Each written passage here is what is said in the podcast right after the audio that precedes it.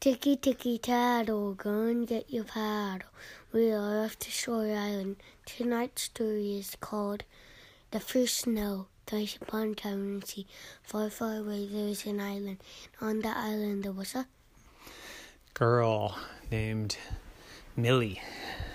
Hmm. Millie was a regular old girl, a regular old kid, just like everybody else on the island. It was the island of yes. There was only yes, there was no no. Every time you ask somebody something, they'd say, Yes. Can you help me? Yes. Can you pass that to me? Yes. Can you come here and wait with me? Yes. Can you read me a story? Yes.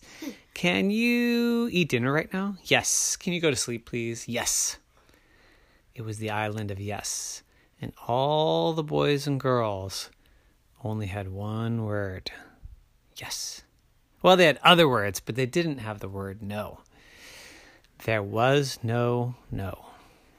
Oh, no, no. Until one day, Millie was with her mommy, and her mommy said, Will you please eat this broccoli? And Millie thought about it, and she thought, I have to eat broccoli every day. Every day, mommy says, Please eat the broccoli. Please eat the broccoli. Please, please eat the broccoli. I don't want to eat the broccoli. How do I tell mommy I don't want to eat it? What am I supposed to say? The only word I know to answer is yes. There must be something else. There must be some way that I don't have to eat the broccoli. And she thought and she thought.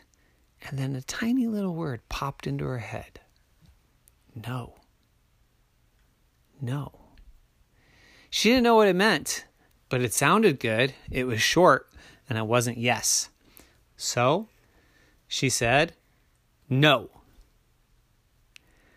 Her mommy looked at her, and her mommy said, What does that mean? and Millie said, I don't know. It just means no. And mommy said, Come on, eat your broccoli. No. Eat your broccoli, please. No. Eat your broccoli. No. Eat your broccoli. No. Eat your broccoli. No.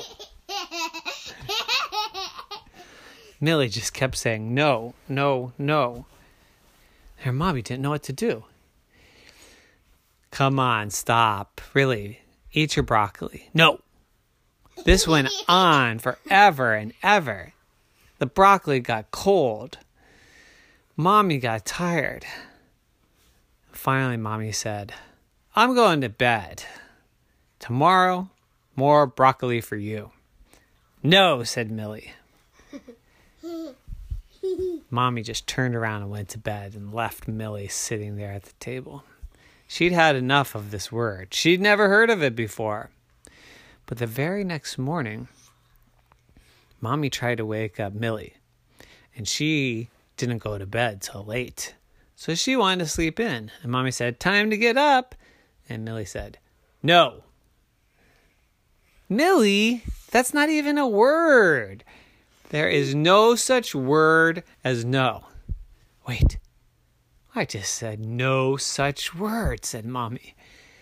There must be a word. There must be a word no. Oh, no. Oh, there it is again. Oh, I can't escape it. It's no. It's no. Everything is no. And Millie said, Yes.